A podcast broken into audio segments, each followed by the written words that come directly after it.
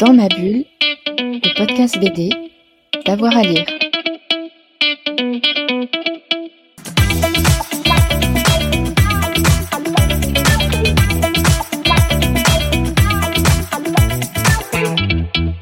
Bonjour à tous et à toutes et bienvenue dans ce nouvel épisode de Dans ma bulle, votre podcast 100% BD avec avoir à lire. Avant de commencer, vous le savez, on ne cesse de vous le répéter, n'hésitez pas à vous abonner au podcast pour avoir la petite notification à chaque émission et en ce moment on en a souvent des nouvelles émissions. Bref, Abonnez-vous, euh, c'est le plus simple pour ne rien manquer. Aujourd'hui, on ouvre un chapitre important du monde de la bande dessinée, euh, des comics, euh, mais pas seulement. On va parler de l'immense Alan Moore, et pour ce faire, j'ai avec moi un vieux complice. C'est Laurent Kessy. Il est traducteur, auteur de plusieurs romans fort recommandables, mais aussi auteur avec Nicolas Trépalé du guide Alan Moore que vous trouverez en librairie. Laurent, bonjour. Bonjour. Comment tu as découvert Alan Moore, toi?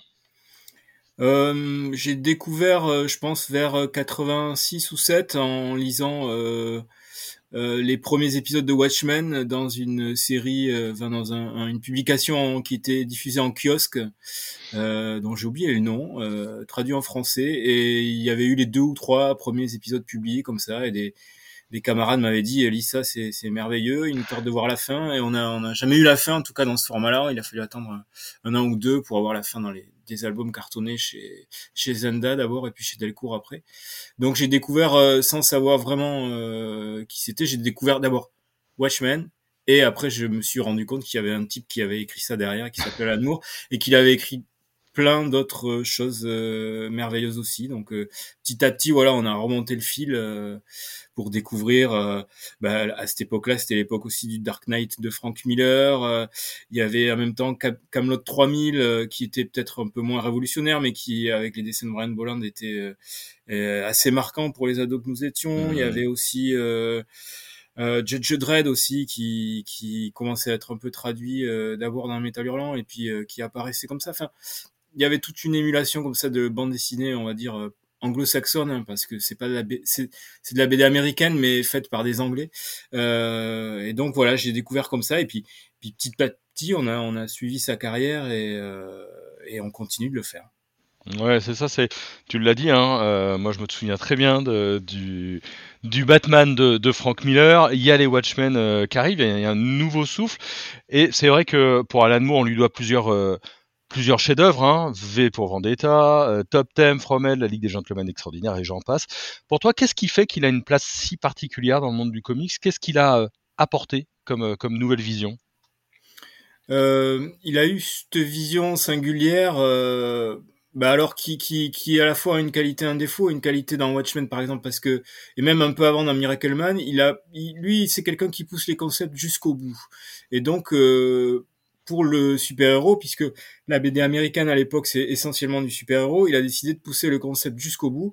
Et pour Watchmen, il s'est inspiré d'une d'une parodie de Superman qui avait été faite dans, dans Mad, où voilà, eux aussi les les, les, les, scénaristes et les dessinateurs qui s'amusaient à parodier euh, Superman avaient poussé le concept jusqu'à l'extrême, jusqu'au ridicule. Et lui, il l'a poussé jusqu'au l'extrême réalisme par contre dans Watchmen. Euh, et plus tard aussi dans, dans Batman King Joke, euh, sourier en français, euh, où là, par contre, il le fait tellement à l'extrême que ça devient un peu glauque et un peu un peu trop extrême quoi. Euh, il avait même d'autres projets après de super-héros, projet qui s'appelait notamment The Twilight of the Super Heroes, qui là là devenait vraiment trop trop extrême, vraiment caricatural quoi.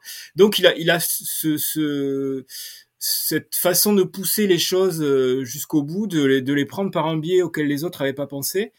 Et donc, il a amené ça essentiellement dans, dans, sa, dans la façon de voir les super-héros euh, dans la BD américaine. Et c'est quelque chose qui a été, après, euh, peut-être un peu mal compris et qui a, qui a entraîné les, les comics de super-héros dans ce qu'on appelle euh, l'âge adulte, quoi, euh, et qui, qui, avec tous les défauts que ça comporte, c'est-à-dire que des, des aventures de personnages en costume bariolé qui étaient faites destinés vraiment aux enfants, euh, je sais pas, pour les 8-12 ans, sont devenus des lectures pour les, les ados et, et, pour les adultes. Et euh, c'est peut-être une déviation que lui euh, n'a pas souhaité à la base. Lui, lui, ce qui l'émerveillait, c'était vraiment lire les aventures de Superman dans les années 50, avec des concepts complètement débiles, mais mais qui étaient magiques en même temps, quoi. Qui, qui lui le faisait vraiment rêver. Et c'est ce qu'il a fait d'ailleurs euh, quand il a il a il a écrit deux aventures de Superman, mais aussi quand il a repris un personnage qui s'appelle Suprême un personnage qui était qui avait été créé par Rob Liefeld, je crois, euh, euh, chez Image, et qui en a fait un espèce d'ersatz de Superman et qui s'est amusé avec tous ces concepts, quoi. Ouais, parce que c'est vrai, c'est vrai qu'on on a souvent l'image de, de, Watchmen, réflexion sur la place des super-héros, des super-héros vieillissants, sur euh, la justice, etc., euh, sur l'équité, mais il y a Top Ten, par exemple, où là on est complètement dans du super-héros, si ce n'est classique, puisque la forme est, est quand même celle d'un commissariat euh, d'un commissariat américain, mais un super-héros relativement normal. Oui, c'est ça. Euh, bah, euh, malgré tout ce qu'il dit aujourd'hui, il a quand même, il a quand même adoré ce genre du super-héros. il en a été, il a été poussé dehors, on va dire, par les, ses mésententes avec les éditeurs et la façon dont il a été traité. mais voilà, c'est un genre vraiment qu'il affectionne. Et dans le cas que tu cites chez, chez Top Ten, encore une fois, c'est un espèce de clash entre deux idées. il prend, c'est une époque où il fait plein plein de séries euh, euh, dans, dans une collection qui s'appelle euh, ABC America's Best Comics quoi où il scénarise tout. Euh, et Top Ten l'idée tout simplement c'est de, de faire euh, Street Blues là tu vois Captain Furio mmh, ou ou, euh, ou euh, la série d'après avec le commissariat j'ai oublié qui se passe à New York avec Sipovitz là. Bon bref. Donc c'est de, de prendre cette série et de et de d'y mettre des super héros dans une ville où tout le monde est un super héros c'est juste ça le concept. Et en effet il l'a construit comme une, comme une série télé. C'est exactement pareil presque par saison, etc., avec des personnages récurrents, des sous-intrigues. Il y a, il y a presque les coupures pub, quoi, au milieu, tu vois. Mmh. Et, et, et, voilà, donc il prend deux concepts comme ça, il, c'est, improbable. Et lui, il arrive à les faire fonctionner. Euh, et donc, oui, il, il, il, aime le, il aime le genre du super-héros euh, jusqu'à ce qu'on, jusqu'à ce qu'il voit que son influence euh, le pervertit et qu'il décide de, de, de se mettre à l'écart et de et de se dire que voilà, peut-être que lui a grandi et qu'il a, il avait une approche que tout le monde n'a pas compris peut-être. Ouais, euh, on, va revenir sur euh, sur ses incompréhensions et puis son indépendance, mais mais je continue un petit peu, je gratte sur les super-héros. C'est vrai qu'il a repris aussi un certain nombre de de comics ou euh, de séries, je pense à, à Swamp Things pour mon accent anglais. Mmh. tu l'as dit aussi pour pour Superman à chaque fois, il a apporté un souffle nouveau, il s'est mis dans les pas véritablement, il a refondé euh, les séries euh, auxquelles il s'est attaqué. Alors avant, avant Swamp Thing, qui était euh, vraiment tout début des années 80, il y avait même une BD anglaise qui s'appelle Miracle Man, et qui était le super-héros anglais par excellence, le Superman anglais en quelque sorte. Et là, direct d'entrée, il en a fait, il pareil, il l'a placé dans un, un, aspect réaliste et il en a fait un militant de Greenpeace qui euh, qui, qui avait oublié qu'il était un super héros et, et qui, qui en disant le mot magique hop redevient un super héros. Enfin, c'est qu'il il, il essaye de retrouver le merveilleux en fait dans un contexte euh, dans, dans, l'Angleterre de Thatcher, ce qui est le merveilleux est dur à trouver euh, à l'époque. Mmh. Euh, et Swamp Thing, Swamp Thing c'est un peu différent parce que c'est c'est plus une BD de monstres. Swamp Thing, c'est comme son nom l'indique, la créature des marais, euh, qui ça se, ça se rapproche plutôt de, de trucs fantastiques, euh, anthologiques, tu vois, avec des monstres. Mmh. Et hum, mais là aussi, il arrive et, il, il, révolutionne directement le perso. Euh, C'est-à-dire que euh, euh, dès son premier épisode, alors là, je spoil, donc euh, avancez de 30 secondes, euh, il, euh, le personnage n'est plus un être humain qui a été transformé en créature, mais une créature qui a, qui a, qui, qui est possédé par euh, qui a recréé l'esprit le, de l'être humain en fait. Il renverse complètement le le paradigme et donc il il, il part sur de, de, nouvelles aventures comme ça. Chez Superman il s'est il s'est vraiment il a fait deux épisodes euh, notamment le dernier épisode de Superman avant que Superman ne soit euh, relancé, remis à zéro euh, par John Byrne. Donc la dernière aventure de Superman, c'est lui qui l'a faite. Et lui, il s'inscrit vraiment dans cette cette tradition des auteurs des années 50-60, euh, Kurt Swan, euh, tous ces scénaristes classiques, dont, dont euh, Edmond Hamilton, que les passionnés de SF connaissent bien, euh, dont, euh, Joe, c'est Joe Seigel, oui, le, le, le, scénariste de, de Superman, qui, sous pseudo, revenait euh, écrire des scénarios de, de, Superman dans les années 50. Il s'inscrit vraiment dans ce, ce, ce merveilleux-là, ce, ce super-héroïsme, euh, comment dire, un peu euh, euh, dans l'espace avec des adversaires un peu loufoques. On n'est pas dans le Batman de la série télé, mais on est quand même dans des, des concepts toujours un peu bizarres, euh, mais qui fourmillent d'idées. Et lui, il s'inscrit vraiment dans ce truc-là. Donc là, c'est vraiment, euh, tu vois, entre tradition et modernité, mais là, il est plus du côté de la tradition. Ouais, à chaque fois, à chaque fois, euh, il prend et puis il relance euh, de manière assez merveilleuse. Euh, avec Nicolas dans, le guide, vous dites que l'œuvre est, éclatée. C'est vrai que on, a du, Alan Moore à, profusion, mais vous, vous, y voyez une, cohérence, une remarquable cohérence. Je cite. C'est quoi pour toi la cohérence de l'œuvre d'Alan Moore? Ah bah on retrouve à peu près les, mêmes, les mêmes obsessions euh, un peu partout. Cette façon, euh, bah, ça poursuit ce que je disais jusqu'à juste avant, de s'appuyer sur des sur des œuvres qui existent et d'aller euh, les retravailler en profondeur. des œuvres ou des ou des, des événements historiques, par exemple dans le cas de Jack Léventreur, voilà, il va aller travailler le mythe, on peut dire le mythe de Jack l'Éventreur, mais il va le prendre par un bout complètement improbable, c'est-à-dire par le bout de la psychogéographie euh, et par le, prisme du quartier de Whitechapel où il a sévi. Il va l'étudier par rapport à ces bâtiments, par rapport aux, balades qu'on peut faire là, par rapport à l'esprit du mal de l'époque, par rapport à, la, la, révolution industrielle. Il va pas s'intéresser, comme il y a eu un milliard de, de de bouquins là-dessus sur l'identité du, du, bah, ça peut être un tel ou non lui il s'en fout. Euh, il a il, pique une, une, un postulat dans un autre bouquin euh, c'est un, Jack l'Aventureur serait un tel et lui ce qui l'intéresse c'est tout ce que tout ce dont j'ai parlé la l'aspect psychogéographique de Londres. Euh, voilà donc il s'appuie sur des choses euh, pour Providence par exemple qui est qui est plus récent qui est une de ses dernières BD il s'appuie sur l'œuvre de Lovecraft euh, il va postuler que euh, qu'est-ce qui se passerait s'il est pareil, toujours on va au bout du réalisme, qu'est-ce qui se passerait si les créatures de Lovecraft avaient vraiment existé? Et donc il hmm. envoie un jeune un jeune journaliste dans les dans les contrées Lovecraftiennes de la Nouvelle-Angleterre euh, dans les années 20 et il essaie ou 30 et il essaie de voir euh, ce qui se passe. Et il y a un épisode merveilleux et terrifiant on, voit le résultat jusqu'à nos jours. Qu'est-ce qui se passe si les monstres de, Lovecraft existaient? Et toute son œuvre est comme ça en fait, c'est euh, aller remuer l'âme de certaines œuvres, de certains événements historiques, de euh, euh, à partir d'une petite étincelle d'idées, il arrive à, créer des espèces de de monolithes, de sculptures merveilleuses, euh, hyper bien taillées, avec des multiples facettes. Et c'est ça qui est sa cohérence, c'est-à-dire que tout ce qui touche, euh, euh, il, prend, il prend des blocs de pierre et il en fait des, superbes sculptures. Je, fais une incise. Fromel, il y, a eu une colorisation il y a pas longtemps. Oui. à la base, c'est bien une BD noir et blanc ou est-ce que c'est un, choix qui a été fait derrière? Non, non, c'est noir et blanc et euh, et je sais pas pourquoi euh, Campbell a décidé de, de coloriser lui-même. Euh, voilà la, BD. J'ai j'ai pas, je l'ai pas lu colorisé, je t'avoue. Ouais, pareil. Sacrilège. Sacrilège un peu, non? Non, non, mais si, si, pourquoi pas, si c'est lui qui le fait et que, qui, voilà, euh, j'ai rien contre. Je, je, au contraire, hmm. ça peut être intéressant.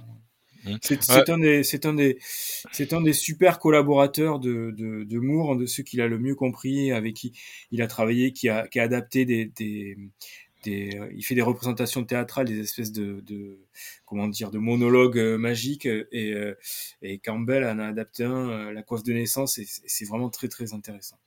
Ouais.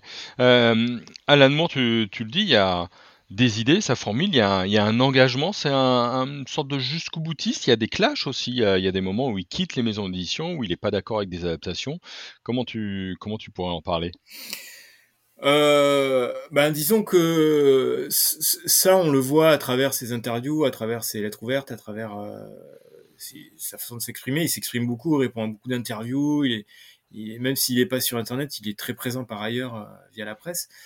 Et ça a l'air d'être quelqu'un de très entier, c'est-à-dire qu'il est fâché avec beaucoup de ses anciens collaborateurs. Euh, voilà, il est comme ça un peu très droit, très entier, euh, un peu soupolé sans doute. Euh, et une fois que c'est fini, c'est fini. Euh, et donc, ben, il s'est fait avoir sur le contrat de Watchmen, et donc, ben voilà, il a décidé de plus jamais retravailler pour DC Comics. Sauf que quand il a monté ABC, America's Best Comics, pour publier des, des BD qui créeraient au sein de Wildstorm la, la boîte montée par Jim Lee, euh, six mois après, la boîte de Jimmy a été rachetée par DC et là, il s'est retrouvé dans une espèce de, de euh, pris entre le marteau et l'enclume. Qu'est-ce que je fais? J'avais juré que je bossais plus pour eux. Bon, euh, on lui a promis qu'il garderait son indépendance ce qui, éditoriale, ce qui n'a pas été tout à fait le cas. Et mais il a quand même décidé qu'il, comme il s'était engagé auprès de beaucoup de dessinateurs différents pour des années, de continuer et d'aller jusqu'au bout avec euh, avec ABC. Mais euh, voilà, c'est quelqu'un qui ne, ne, ne se rabiboche pas quoi. Une fois qu'on est fâché, mmh. on est fâché. Et... Mais à côté de ça, c'est quelqu'un de euh, vraiment affable et, et sympathique. Euh, je l'ai appelé pour l'interviewer euh, euh à l'époque, je, je sais plus, ça devait être en 2006, à l'époque où ABC justement, il terminait ABC et donc c'était pour la, sortie française de la traduction de l'hypothèse du lézard. Et on a repris cette interview d'ailleurs dans le guide, dans le guide Moore. Et donc je l'ai appelé au téléphone euh, directement, c'est lui qui décroche. Euh, euh, voilà, je voudrais vous interviewer, pas de problème. Rendez-vous une semaine plus tard, interview d'une heure ou une heure et demie. Enfin, quelqu'un de très sympathique malgré mon anglais, mon anglais approximatif. Tu vois, j'ai un peu de mal à, à trouver mes mots parfois. Enfin, il a vraiment été, été très sympa et, très éclairant et il a répondu à mes questions avec gentillesse.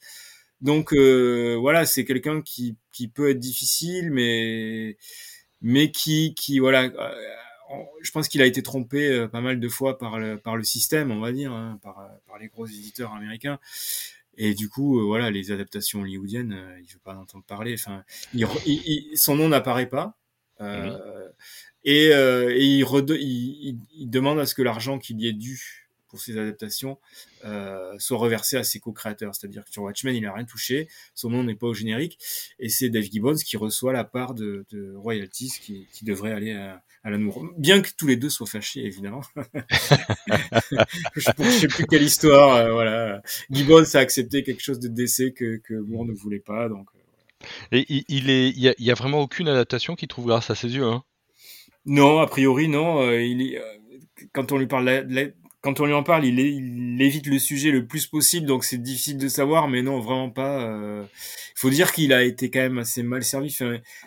Moi non plus, il n'y a pas d'adaptation qui, qui, qui, me semble digne des, des œuvres originales et, et c'est tellement des œuvres complexes et adaptées à leur médium Hmm. que euh, j'ai bien aimé la, la, série Watchmen la récente euh, qui, qui, qui, était une espèce de suite 20 ans après et qui, qui était très fidèle dans le ton euh, tout au moins dans les premiers épisodes à Watchmen j'ai trouvé que c'était plutôt bien fait euh, et assez intelligent. J'ai trouvé la fin un peu moins mais c'est ce qui pour moi se rapproche le plus de euh, d'une adaptation bien faite et je pense que personne n'y a posé la question à ce sujet je sais même pas s'il l'a vu Ouais, je, je, je, suis pas sûr que quelqu'un ait osé lui poser la question euh, euh, à, à, son sujet. Il y, y, avait un portrait qui était vachement intéressant sur euh, Arte il y a quelques temps. Tu sais, une série de 5-6 petits shots, ça devait faire 5-10 minutes à chaque fois, où on le voit dans sa ville de, de Northampton, euh, où on le découvre. Euh, alors oui, certes, il, il, bouge plus de Northampton, euh, il bouge plus d'Angleterre de toute façon, mais avec une vision assez accrue sur le monde. C'est quelqu'un qui euh, qui s'exprime euh, souvent sur l'actualité, qui a pas mal d'idées. On le taxe souvent d'anarchiste. Euh, ça se retrouve, ça s'en sur, dans ces euh, bandes dessinées? Tu parlais de Thatcher tout à l'heure. Est-ce qu'à chaque bande dessinée, on peut dire elle est le fruit un petit peu de son époque et des idées d'Alan Moore à ce moment-là? Alors on le taxe, on le taxe pas d'anarchiste, c'est lui qui se, qui oui. se, qui, qui, se, voilà, qui se revendique anarchiste. Je lui avais posé la question, il m'a dit oui, oui, je, je, je me considère comme anarchiste je ne vois pas pourquoi les gens au pouvoir euh, décideraient de choses à ma place. Euh, voilà. Et, euh, et, oui, oui, ça transparaît. Ben, v, v pour Vendetta, hein, qui, qui, voilà, qui, qui, qui, est un manuel pratique de l'anarchie tel que tel que Moore le, la conçoit, euh, et qui parle aussi de l'époque et qui, qui est une espèce de, de 1984 publié en 1984 quoi. Il y a une espèce de monde à la 1984. Euh, et euh, oui, oui, ça, ça, ça transparaît, euh, ça transparaît dans, dans, chacune de ses œuvres. Enfin, là, son, son dernier dada, c'est de, de, enfin, c'est un combat qui, qui, qui, mène depuis longtemps, mais c'est de, d'essayer de, montrer à quel point le, le, la forme, la figure, la forme et de, de, la culture populaire ou de la sous-culture telle que lui l'entendait, et mmh. notamment les comics de super-héros en faisaient partie à ses yeux, ont été récupérés par le, l'establishment, quoi. C'est-à-dire que entre autres, les films de super-héros actuels sont des, des, des euh, voilà, des, symptômes de ça, quoi. Euh, on, on, a fait de quelque chose qui était contre-culturel et qui était un moyen de lutter contre mmh. contre un système établi. ben, ce truc-là a été repris et digéré par ce système sans bien le comprendre et, et est, complètement perverti quoi. Et lui, ça le met, je pense que ça le met hors de lui, à tel point que euh, dans la Ligue des Gentlemen Extraordinaires, qui est un commentaire comme ça sur la culture populaire depuis depuis le début du XXe, euh, le l'antéchrist à la fin est un portrait à peine voilé d'Harry Potter. Ouais, comme ça c'est posé. Voilà. ouais. et, et, je pense que son expérience personnelle là-dedans a beaucoup joué, c'est-à-dire que euh, il a créé une œuvre euh, un des chefs-d'œuvre de plusieurs même, mais avec Watchmen, un des chefs-d'œuvre qui restera. je pense que Watchmen est dans la liste, tu vois, des, des, des, meilleurs romans, pas des romans graphiques, mais des meilleurs romans du, du New York Times, hein, dans les 100 meilleurs romans du siècle. Hmm. Euh, et, et, une place méritée. Et euh, donc, il, il, a eu un impact vraiment ce, ce, livre. Et il a été repris, digéré, mal compris, mal. Enfin, donc, il, il est vraiment bien placé pour comprendre euh, le système qui est à l'œuvre là. Quoi pour essayer à son échelle de lutter contre. Il, va avoir 70 ans l'année prochaine. Il, est conscient de, de, de, son importance quand, quand, on voit les Anonymous avec le masque de V pour Vendetta, quand on voit effectivement le poids des Watchmen, euh, même mal compris, et il, il sait sa place. Oui, oui, oui, il connaît très bien sa place. C'est pas quelqu'un de très modeste. Hein. Tu l'écoutes parler, il, il, sait très bien, euh, il sait très bien quelle est sa place dans l'histoire de la bande dessinée américaine, quelle est son influence. Euh, les, les, bons côtés de son influence et, et, il se lamente sur les mauvais côtés, enfin le fait qu'il a été mal compris et qu'il y a des, ça a influencé de mauvaise manière, quoi. Mais bon, ça il y peut rien. Mais je pense qu'il est un peu euh, aigri par ça. Euh, mais il est, il est tout à fait conscient de son importance, de l'impact qu'il peut avoir, de, de l'impact de ses prises de parole. Euh, euh il a, d'ailleurs, il a pris récemment la parole il y a deux ou trois ans pour, pour lors des dernières élections euh, anglaises. Lui qui ne vote pas et qui euh, et qui euh, se refuse voilà à, à s'engager là-dedans, a quand même dit, a fait paraître sur Internet, enfin deux, deux, deux gros accros à sa à, à ses, ses, idées, donc parler de politique et, et, pousser des gens à voter à gauche pour contrer le, le gouvernement de droite hmm. anglais et et faire publier un truc sur internet par sa fille qui elle est sur les réseaux etc donc voilà. Il, il sentait vraiment que la situation était compliquée et donc il avait besoin d'intervenir. Il est très conscient du poids qu'il a et et, euh, et de il sait très il, il, sait très bien que s'il veut faire un gros titre demain il a qu'à faire une déclaration euh, et, euh, et voilà ça sera euh, dans, dans les pages culture du Guardian le lendemain quoi. Hmm. On, a parlé de Watchmen, de V pour Vendetta, de Top Ten, de Fromet, de la Ligue des Gentlemen Extraordinaires. Il a 70 ans. Est-ce que est-ce qu'on peut encore attendre des choses euh, d'Alan Moore ou sa carrière est vraiment euh, derrière lui? Ah mais on attend, on attend hein, la suite avec un peu... Alors la BD c'est fini apparemment. Il a, il l'a dit plusieurs fois et puis à chaque fois il est revenu un peu, mais là c'est vraiment fini. Il a fini la Ligue des Gentlemen et là il a annoncé, alors je sais plus si c'est une trilogie ou une quadrilogie de, de romans de fantasy euh, avec avec. Il y a d'abord un recueil de nouvelles, je crois, euh, avec des textes qui ont l'air vraiment bien, dont un sur un super héros. Euh, enfin bon. Et après, il y a une, je crois que c'est une trilogie de, de fantasy, mais à la Alan Moore, donc, euh, donc ça va être quelque chose d'autre. Ouais. Euh, donc oui, oui, moi j'attends ça avec impatience parce que ces, ces incursions en littérature, euh, notamment avec Jérusalem, ont été euh, ont été vraiment remarquées, très appréciables. Enfin, moi j'ai beaucoup aimé.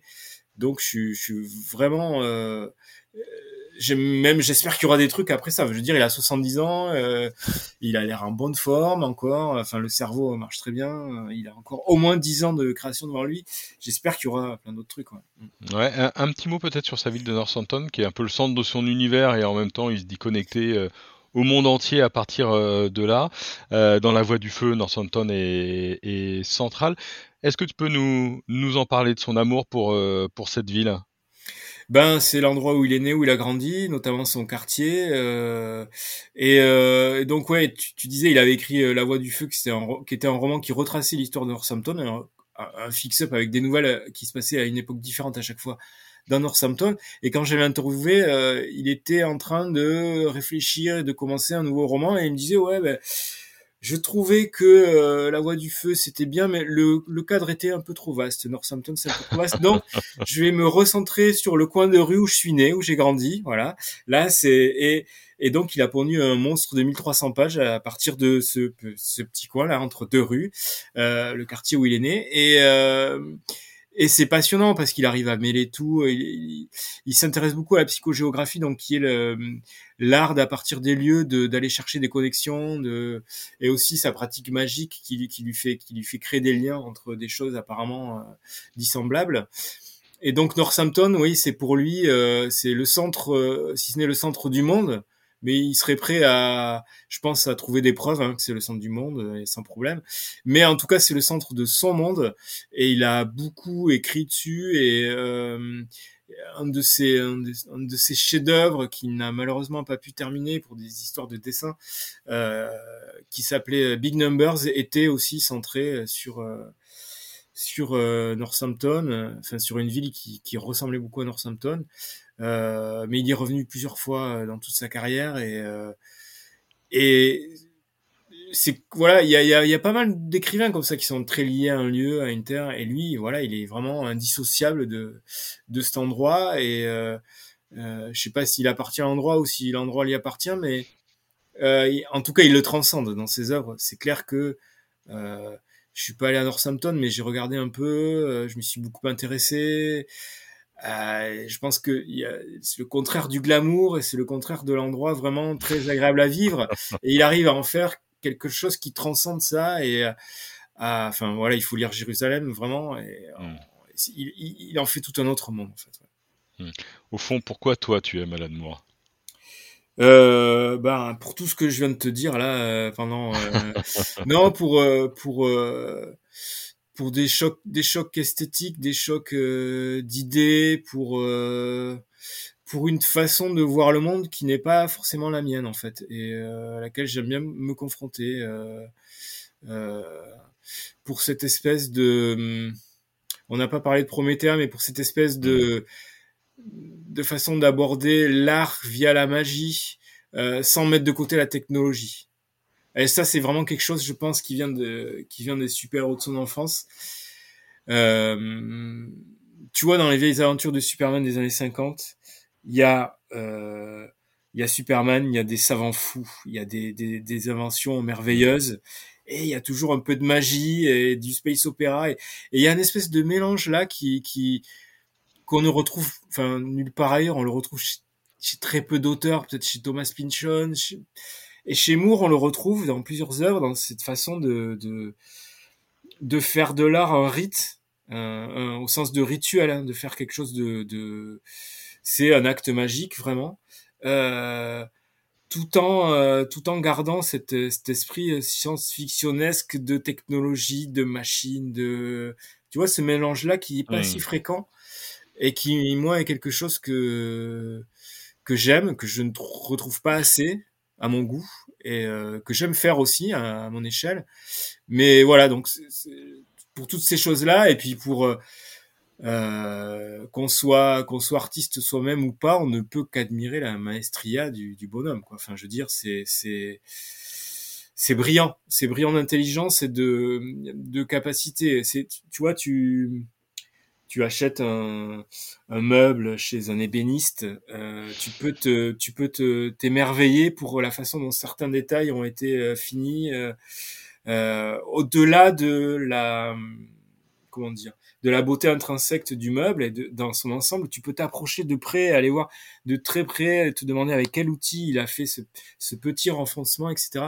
Et chez Moore, il y a des moments où comme ça, où je reste à regarder une page en me disant tiens là il a inventé quelque chose dans le langage BD qui n'était pas avant euh, et c'est c'est très très fort quoi. Mm. Ouais, j'aime Moi, je me, me souviens de m'être fait la réflexion sur Fashion Beast, qui est pas son plus grand chef-d'œuvre, hein, euh, mais une espèce de monde déglingué et en même temps univers de, de la mode qui rend presque poétique un petit peu, euh, un petit peu tout ça avec un jeune homme qui veut absolument euh, réussir là-dedans.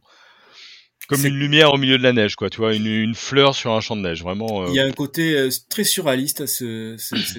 c'est un, un scénario qu'il a écrit pour Malcolm McLaren, le, le manager des Sex Pistols, qui a été adapté après en BD par un, un, un autre scénariste euh, assez bon dont j'ai oublié les noms, mais qui est l'auteur d'Atomic Blonde aussi.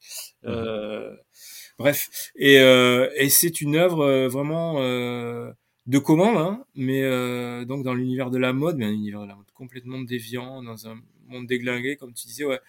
C'est c'est très intéressant d'y jeter un œil. Ça lui ressemble tout en ne lui ressemblant pas, parce qu'on sent aussi l'œuvre de commande. Mais il y a, y a ce côté déglingue aussi. Euh, on retrouve aussi un peu dans l'hypothèse du lézard, un truc un peu. Euh, et sa fantaisie, je pense qu'elle va aller un peu vers là. Ça va être, euh, ça va être étrange et jamais vu, je pense. Ouais, troublant, dérangeant, mmh, mmh. Interrogatif. Qui sont les enfants de Alan Il y a, y a, vraiment des. Il a vraiment fait des émules. Il y a vraiment des gens où on dit ah là il y a une grosse influence. Euh, bah, il y a eu toute une vague de scénaristes anglais dans les années 80 euh, qui sont apparus juste après lui. Euh, hmm. C'était l'invasion britannique dans les, dans les comics américains, chez Vertigo normalement, notamment. Euh, euh, des gens qui, euh, alors, qui, la première génération n'était pas forcément influencée par lui, mais elle a, elle a su, elle a profité de l'appel d'air qu'il avait fait lui en arrivant là-bas et en marchant. Peter hmm. Milligan, euh, Grant Morrison, euh, Neil Gaiman. Neil Gaiman qui est sans doute un des, euh, voilà, un des adeptes les plus revendiqués, je pense, mais leur œuvre est vraiment très différente. Euh, ils ont cette façon de s'attaquer euh, au fantastique un peu semblable, mais euh, mais dans la façon de faire, c'est vraiment très différent. C'est moins c'est moins fignolé chez Gaiman, c'est moins rentre dedans, c'est plus comment dire un peu plus sur la retenue. Gaiman, pour moi, c'est toujours un auteur qui n'y va jamais à fond, qui est toujours, euh, on dirait qu'il y a quelque chose qui lui fait peur. Là Moore, lui, il va habiller en tête et jusqu'au bout, quoi, jusqu'au bout du bout. Euh, mais on, alors on l'a beaucoup, on fait un chapitre dans le guide là-dessus, on l'a beaucoup euh, comparé à Grant Morrison c'est un peu les deux frères euh, ennemis ou les deux cousins ennemis parce qu'ils peuvent pas se voir et, ils s'envoient des invectives, voilà. Ils ont commencé à peu près en même temps, ils sont tous les deux magiciens, ils, ils grenouillent un peu dans le même cercle. C'est un peu, tu sais, Janus, c'est euh, double face, quoi. C'est les mêmes, mais l'un est blanc, l'autre est noir, et vice versa.